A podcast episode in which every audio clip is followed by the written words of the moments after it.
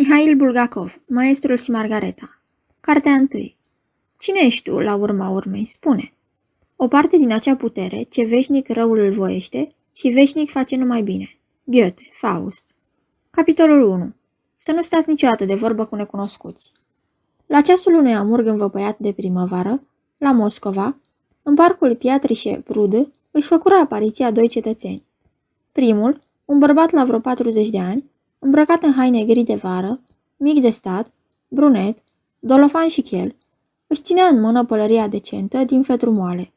Fața bine bărbierită i-o împodobeau niște ochelari uriași cu ramă neagră de baga. Celălalt, un tânăr lat în numeri, roșcovan, ciufulit, cu o șapcă în carouri dată pe ceafă, purta o cămașă de cowboy, pantaloni albi boțiți și pantofi negri de sport. Primul era Mihail Alexandrovici Berlioz în persoană, redactorul șef al unei reviste lunare literare artistice și președintele Consiliului de Conducere al uneia dintre cele mai de seamă grupări literare din Moscova, care îi se spunea prescurtat Masolit, iar tânărul său însoțitor, poetul Ivan Nicolaevici Ponărev, care semna cu pseudonimul Bezdomnei. Intrând sub umbra teilor abia înverziți, cei doi scriitori se și repeziră spre un chioșc vopsit în culori pestrițe, ce purta firma bere și ape minerale. Da, se cuvine să semnalăm prima ciudățenie a acestei seri cumplite de mai. Nu numai lângă chioșc, ci și pe toată alea paralelă cu strada Malaia Bronaia, nu se afla țipenie de om. La ceasul acela, când abia mai puteai răsufla de zăpușală, când soarele, după ce potopise cu arșiță Moscova, se provălea învăluit într-o pâclă uscată undeva, dincolo de Sadovoie Colțo, nimeni nu poposea sub umbra teilor, nimeni nu ședea pe vreo bancă. De la un capăt la altul, alea era pustie. Apă minerală, vă rog, ceru Berlioz. N-avem apă minerală, îi răspunse cu un aer jignit femeia din chioșc. Bere aveți? Se interesă cu glas răgușit vezi domnei. Nu aduce pe seară, îl informă vânzătoarea.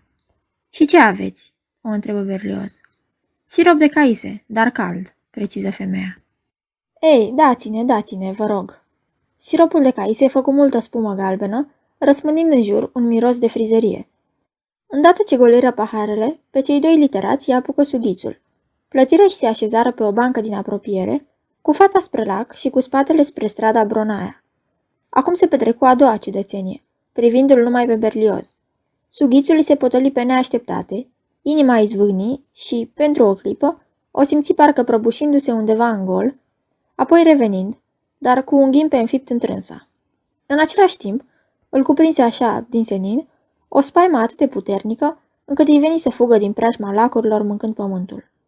Neputând să-și dea seama ce-l speriase, privi în jur, neliniștit și trist. Parid la față, își șterse fruntea cu Batista, întrebându-se. Ce-i cu mine? Niciodată nu mi s-a întâmplat una ca asta. Stau prost cu inima. M-am surmenat. Ar fi, poate, timpul să dau dracului totul și să o întind la Kislovosk. Deodată, văzduhul dogoritor din fața lui se îngroșă și, din pâcla deasă, se înfiripă un cetățean străveziu cu o înfățișare nespus de ciudată. Avea capul mititel, cu șepcuță de jocheu în creștet și purta o haină cadrilată cam scurtă, țesută și ea în văzduh. Deși înalt de un stânjen, era îngust în numeri, nemaipomenit de slab și, luați aminte, avea o față bagiocoritoare. Berlioz dusese o viață care nu-l deprinsese cu fenomene nefirești, ieșite din comun. Pălind și mai mult, holbă ochii și zise în gând, cuprins de panică. Nu se poate una ca asta. Dar, din păcate, se putea. Și cetățeanul deșirat, prin care vedeai ca prin sticlă, se legăna în fața lui, când la dreapta, când la stânga, fără să atingă pământul.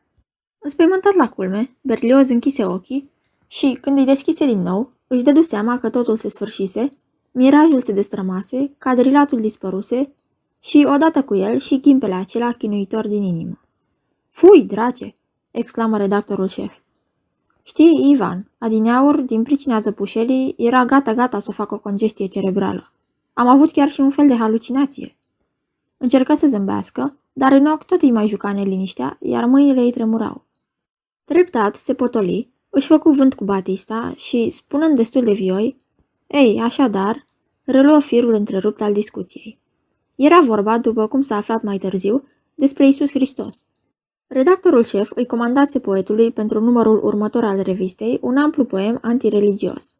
Ivan Nicolaevici compusese poemul într-un timp foarte scurt, dar din păcate redactorul nu era câtuși de puțin mulțumit de operă. Bezdomnei zugrăvise personajul principal, adică pe Isus, în culori foarte sumbre. Cu toate astea, după opinia redactorului, poemul trebuia refăcut. Aceasta este o înregistrare Cărțiaudio.eu. Această înregistrare este citită cu respectarea legislației în vigoare pentru Cărțiaudio.eu. Copierea, repostarea, multiplicarea, vânzarea, închirierea și sau difuzarea publică a acestei înregistrări, fără acordul scris al Cărțiaudio.eu, constituie infracțiune și se pedepsește conform legilor în vigoare. Pentru noutăți, vă invit să vizitați site-ul www.cărțiaudio.eu și să ne susțineți cu un like, subscribe și follow pe canalul de YouTube Cărți Audio. Vă rugăm să îi susțineți prin donații pe naratorii voluntari ai acestui canal și site.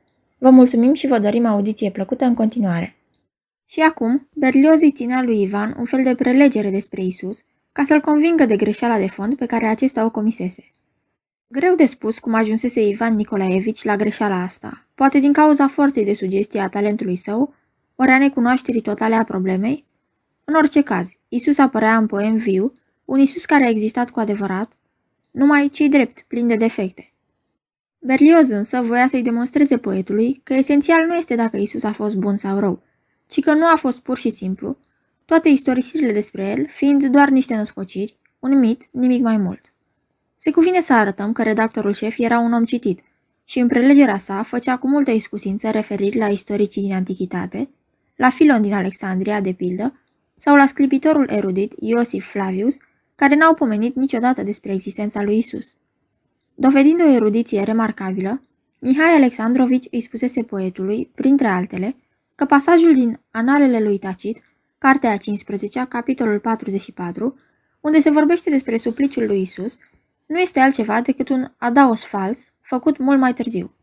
Poetul, pentru care tot ceea ce îi împărtășea redactorul șef constituia ceva nou, îl asculta cu luarea minte, fixându-l cu ochii lui verzi, plini de vioiciune, sughițând doar la răstimpuri și înjurând în surdină siropul de caise.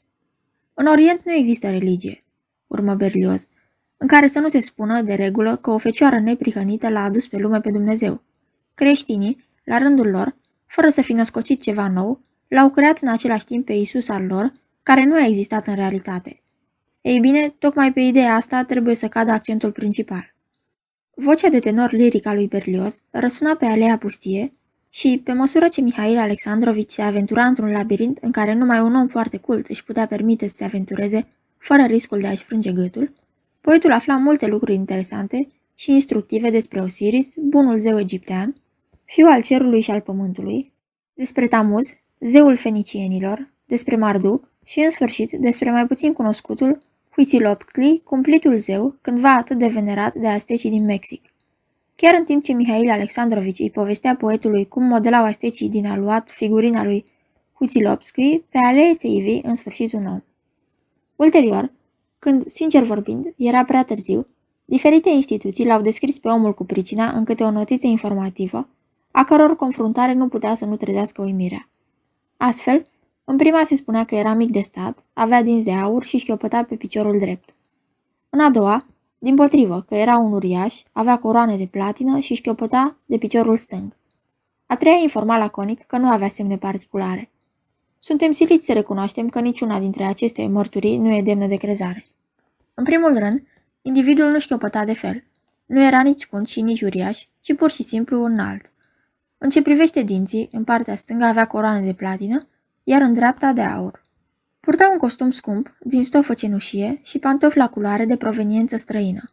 Bereta cenușie și-o pusese falnic pe ureche, iar sub braț ținea un baston cu măciulie neagră, înfățișând un cap de pudel. După înfățișare avea vreo 40 și ceva de ani. Era proaspăt bărbierit, brunet, cu gura cam strâmbă. Ochiul drept, negru, stângul verde. Sprâncenele negre, una mai pronunțat arcuită decât cealaltă, într-un cuvânt, un străin, om de pe alte meleaguri. Trecând prin dreptul băncii pe care ședeau redactorul șef și poetul, străinul îi privi cu coada ochiului, se opri un pic, apoi se așeză pe banca vecină la câțiva pași de cei doi prieteni. Un neamț, își spuse Berlioz. Englez, gândi bezdomnei. Ia te uită, poartă mănuși. Cum de nu moare de cald? Străinul aruncă o privire peste clădirile înalte ce formau un pătrat în jurul lacului și se vedea cât de colo că se afla pentru întâia oară prin aceste locuri și că își stârneau interesul. Ochii se opriră la etajele de sus, unde în geamurile ferestrelor se răsfrângea sclipirea soarelui care avea să-l părăsească pentru totdeauna pe Mihail Alexandrovici. Apoi, străinul își mută privirea în jos, unde geamurile începeau să capete culorile amurgului, zâmbi condescendent și ironic unui gând ascuns, făcu ochii mici, își puse mâinile pe măciulia bastonului și își propti bărbia în ele. Tu, Ivan, zise Berlioz, ai zugrăvit cu ironie și foarte izbutit, de pildă, nașterea lui Isus, fiul lui Dumnezeu, dar buba e că, încă dinaintea lui Isus, s-au născut un șir întreg de fii ai Domnului, ca de pildă Atis din Frigia. Mai pe scurt, niciunul dintre ei, de fapt, nu s-a născut cu adevărat, n-a existat, după cum n-a existat nici Isus, și se impune ca în loc să descrii nașterea lui Isus, sau, să zicem, venirea magilor, să vorbești despre zvonurile stupide legate de această venire. Altfel, din povestirea ta, reiese că Isus s-a născut într-adevăr. Bezdomnul încerca să-și curme sughițul care îl secătuise de puteri. Își ținu răsuflarea, dar asta îl făcuse sughițe mai chinuitor și mai zgomotos. În aceeași clipă, Berlioz își întrerupse prelegerea, întrucât străinul se ridică deodată și veni spre cei doi scriitori, care îl priveau mirați. Vă rog să mă iertați, vorbi omul cu accent străin, dar fără a stâlci cuvintele, că permit, deși nu ne cunoaștem, însă obiectul discuției dumneavoastră științifice este atât de interesant încât... Astfel vorbind, își scoase politicos bereta și celor doi prieteni nu le mai rămase altceva de făcut decât să se ridice și să-l ajute. Mai degrabă e francez, gândi Berlioz. O fi polonez, gândi bezdomnei. Se cuvine să adăugăm că străinul îi făcu poetului o impresie foarte proastă de cum deschise gura. În schimb, lui Berlioz îi plăcu. De fapt, nu asta este expresia potrivită, ci, cum să zic, îi stârni curiozitatea. Îmi îngăduiți să mă așez lângă dumneavoastră?" zise politicos străinul și cei doi, mai mult în silă, îi făcură loc între ei, iar omul se instală sprinten la mijloc, intrând direct în discuție. Dacă am auzit bine, ați binevoit să afirmați că Isus n-a existat?" întrebă el, fixându-l pe Berlios cu ochiul stâng cel verde. Da, ați auzit bine," confirmă reverențios Berlioz. Tocmai asta spuneam. A, ce interesant!" exclamă străinul. Ce dracu fi vrând și ăsta?" se întreabă bezdomnul, îngruntându-se. Și dumneavoastră erați de acord?" Se informă necunoscutul, întorcându-se spre bezdomnului. Sută în sută, confirmă poetul, căruia îi plăcea să se exprime colorat și în metafore. Uimitor, exclamă interlocutorul nepoftit și, privind cu precauție în jur și coborându-și vocea gravă, urmă. Iertați-mă că vă plictisesc atâta, dar, după cum am înțeles, dumneavoastră, pe deasupra, nu credeți nici în Dumnezeu? Spunând aceasta, a făcut niște ochi speriați și adăugă. Vă jur că n-am să suflu o vorbă nimănui. Da, nu credem în Dumnezeu, confirmă Berlios cu o umbră de zâmbet pe buze, amuzat de spaima turistului străin, dar despre asta se poate vorbi liber, cu voce tare. Străinul se lăsă pe speteaza băncii și întrebă cu glas pițigăiat, de curios ce era. Sunteți atei? Da, suntem atei, răspunse zâmbind Berlioz, iar bezdomnul gândi înfuriindu-se. Ia te uită cum se ține scai de noi și mecherul ăsta din străinătățuri. O, e încântător!" Strigă uimitorul personaj, întorcându-și capul când la dreapta, când la stânga și măsurându-i cu privirea pe cei doi literați. În țara noastră, ateismul nu mai miră pe nimeni, remarcă Berlios cu politețe diplomatică. Marea majoritate a populației noastre, devenind conștientă, de mult nu mai crede în poveștile cu Dumnezeu. Aici străinul făcu următoarea figură. Se ridică în picioare și îi strânse mâna redactorului șef, uluit, însoțindu-și gestul cu spusele. Dați-mi voie să vă mulțumesc din tot sufletul. Pentru ce, mă rog, îi mulțumiți? Se interesă bezdomnei clipind des din ochi. Pentru informația extrem de valoroasă și deosebit de interesantă pentru mine, care călătoresc, lămuri ciudatul străin, ridicând semnificativ degetul arătător. Informația importantă făcuse, după cât se vedea, într-adevăr, o impresie puternică asupra turistului, deoarece își roti ochii speriați peste case, de teamă parcă să nu apară cumva la fiecare fereastră câte un ateu. Nu, nu e englez, hotărâ Berlioz, iar bezdomnul se întrebă. Interesant, unde o fi învățat să turuie așa rusește? Se încruntă din nou. Dar permiteți-mi să vă pun o întrebare, urmă noul sosit, după câteva clipe de neliniștită cugetare, cum rămâne cu demonstrarea existenței lui Dumnezeu, cu argumentele care, după cum se știe, sunt exact cinci la număr? Din păcate, răspunse compătimitor Berlioz, niciunul dintre aceste argumente nu face doi bani și omenirea le-a trecut de mult la arhivă. Sunteți, cred, de acord că, rațional, nu poate fi vorba de nicio demonstrație a existenței lui Dumnezeu. Bravo! strigă străinul. Bravo! Ați reprodus în tocmai ideea bătrânului și neobositului Emanuel cu privire la această temă. Dar iată nostimada. El a dărâmat cu desăvârșire toate cele cinci argumente, ca apoi, râzând parcă de sine însuși, se emite un al șaselea, al său personal. Nici argumentul lui Kant, obiectă cu un zâmbet subtil eruditul redactor șef, nu este convingător. Nu degeaba spune Schiller că raționamentul lui Kant în această problemă îi poate satisface numai pe sclavi, iar Strauss râdea pur și simplu de acest argument. În timp ce vorbea, Berlioz se întreba în sine. Cine a fi totuși tipul ăsta? Și cum de vorbește atât de bine rusește? Pentru argumentele lui, Kant ăsta ar merita băgat pe vreo trei ani la răcoare, la Solovki. Trânti din senin Ivan Nicolaevici. Ivan! șopti stânjenit Berlioz. Dar propunerea de a-l expedia pe Kant la Solovki nu a avut darul să-l uimească pe necunoscut, ci, din potrivă, îl făcu să se extazieze. Exact, exact, vocifera el, și ochiul stâng, cel verde, cu care îl fixa pe Berlioz, scăpără. Acolo e locul. Că doar i-am zis eu atunci la dejun. Orice ați spune, domnule profesor, ați născocit ceva ce nu stă în picioare. O fi, poate, inteligent, însă prea de neînțeles. Lumea o să facă haz pe seama dumneavoastră. Berlioz holbă ochii de uimire. La dejun? I-a zis lui Kant? Ce tot îndrugă ăsta? se întrebă el.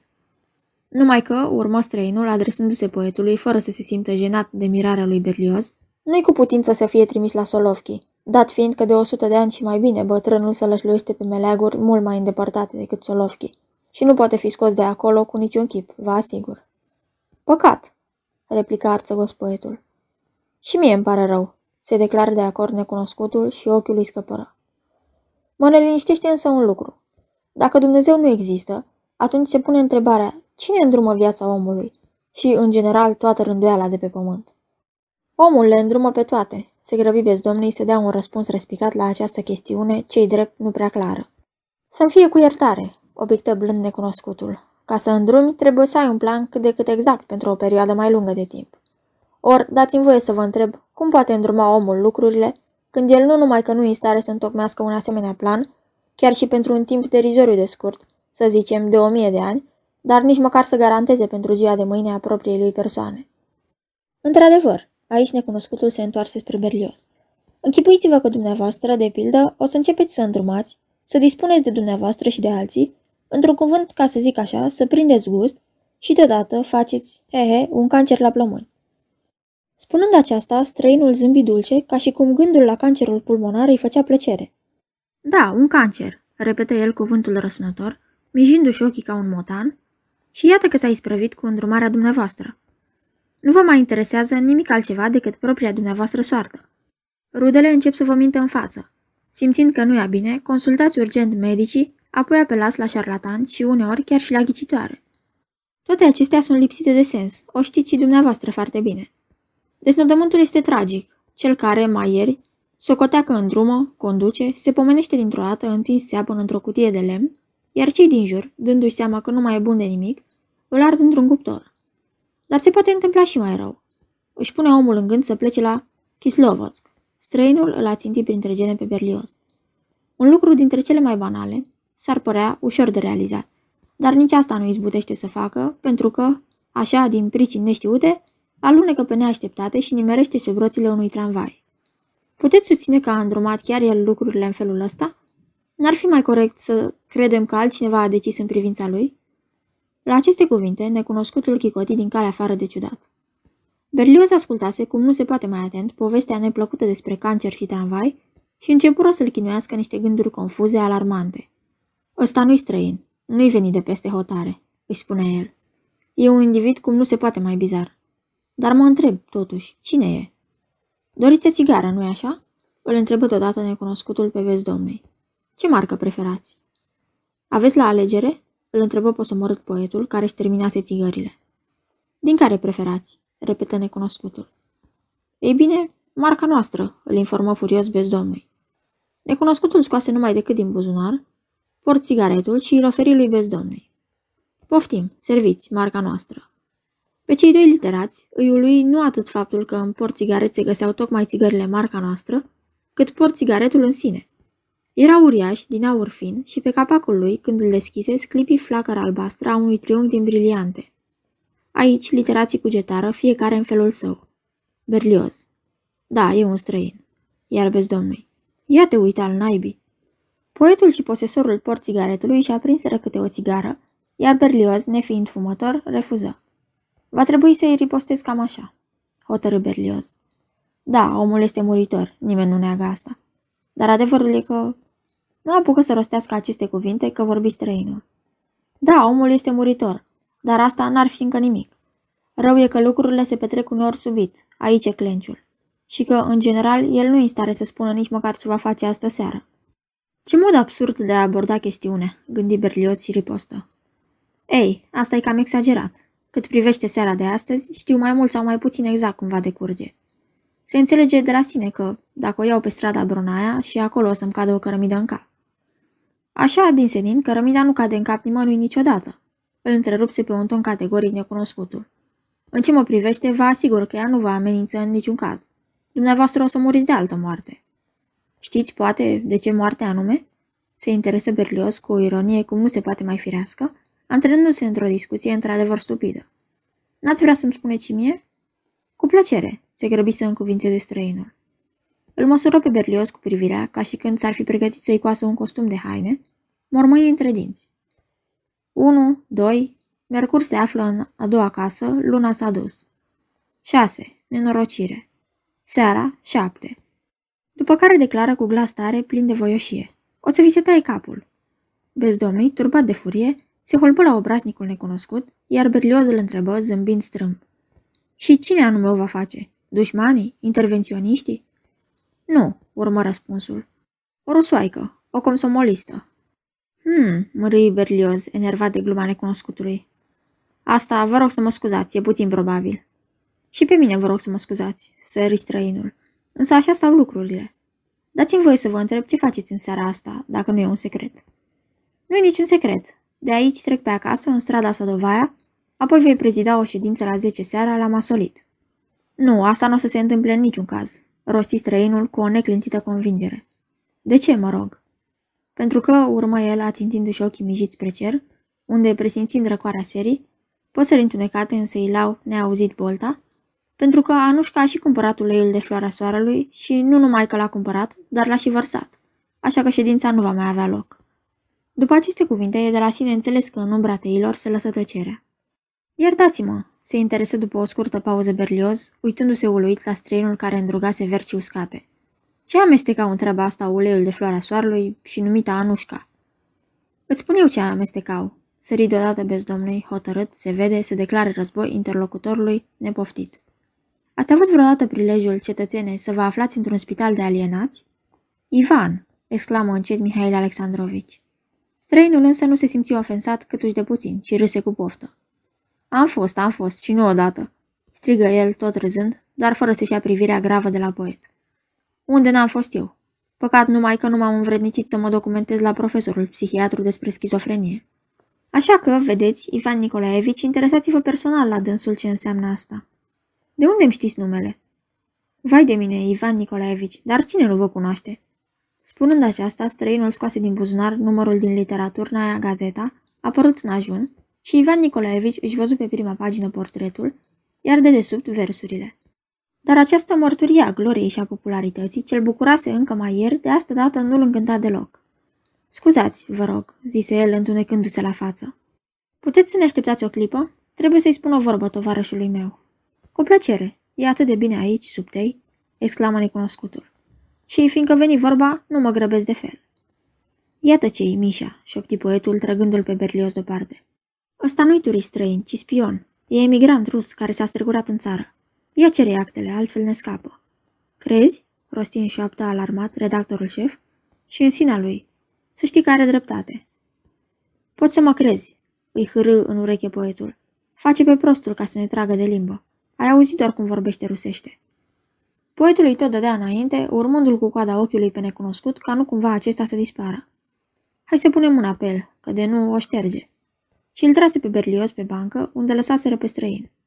Acesta nu mai ședea. Se ridicase în picioare și aștepta, ținând în mână un carnețel cu scoarțe cenușii, un plic elegant și o carte de vizită. Iertați-mă, vă rog, în focul discuției noastre am uitat să mă prezint. Poftiți cartea mea de vizită, pașaportul și invitația de a veni la Moscova pentru o consultație, rosti necunoscutul convingător, aruncând o privire sfredelitoare celor doi literați. Aceștia se simțiră jenați. Drace a auzit tot, gândi Berlioz și, printr-un gest plin de politețe, îi dădu de înțeles că nu era necesar să-și prezinte actele. În timp ce străinul îi levăra sub nas redactorului șef, poetul apucă să citească pe carte de vizită, scris cu litere latine, cuvântul profesor și litera majusculă cu care începea numele, un W. Îmi face plăcere să vă cunosc. Mormăi între timp redactorul șef, fâstăcit, și necunoscutul băga actele din nou în buzunar. Relațiile fiind astfel restabilite, toți trei se instalară din nou pe bancă. Ați fost invitat la noi în calitate de consultant, profesore? Îl întrebă Berlioz. Da, în calitate de consultant. Sunteți german? Se informă bezdomnului. Eu? Făcu profesorul, căzând deodată pe gânduri. Da, aș putea zice că sunt german, confirmă el în cele din urmă. Vorbiți strașnic rusește, remarcă bezdomnul. O, sunt poliglot, cunosc foarte multe limbi, preciză profesorul. Și ce specialitate aveți? întrebă curios Berlioz. M-am specializat în magia neagră. Asta e bună. Simți ca un sfredel în creier Mihail Alexandrovici. Și ați fost invitat aici la noi în specialitatea asta? Întrebă el bâlbâindu-se. Da, în această specialitate, confirmă profesorul și lămuri. Aici, la Biblioteca de Stat, au fost găsite manuscrise autentice datând din secolul al X-lea, aparținând necromantului Herbert de Oriac. Mi se cere să le descifrez. Sunt unicul specialist din lume. A, a, sunteți istoric? întrebă Berlios cu ușurare și profund respect. Da, sunt istoric, confirmă învățatul și adăugă Tamnesam. Astă seară, la Patriar și Eprud, va avea loc o istorie interesantă. Spusele lui îi uimiră din nou la culme pe poet și pe redactorul șef. Profesorul le făcu semn să vină mai aproape și, când se aplecară spre el, șopti. Să știți că Isus a existat. Uitați, domnule profesor, replică Berlios cu un zâmbet silit. Avem toată stima pentru vastele dumneavoastră cunoștințe, dar în ce ne privește ne menținem punctul de vedere în această problemă. Dar nu-i nevoie de niciun punct de vedere, declară ciudatul profesor. Pur și simplu a existat și atâta tot. Bine, dar se impun totuși niște argumente, începu Berlioz. Nu-i nevoie de niciun fel de argumente, ripostă profesorul și urmă, cu glas căzut, pierzându-și nu se știe de ce accentul străin. Totul este cât se poate de simplu. Înfășurat într-o mantie albă.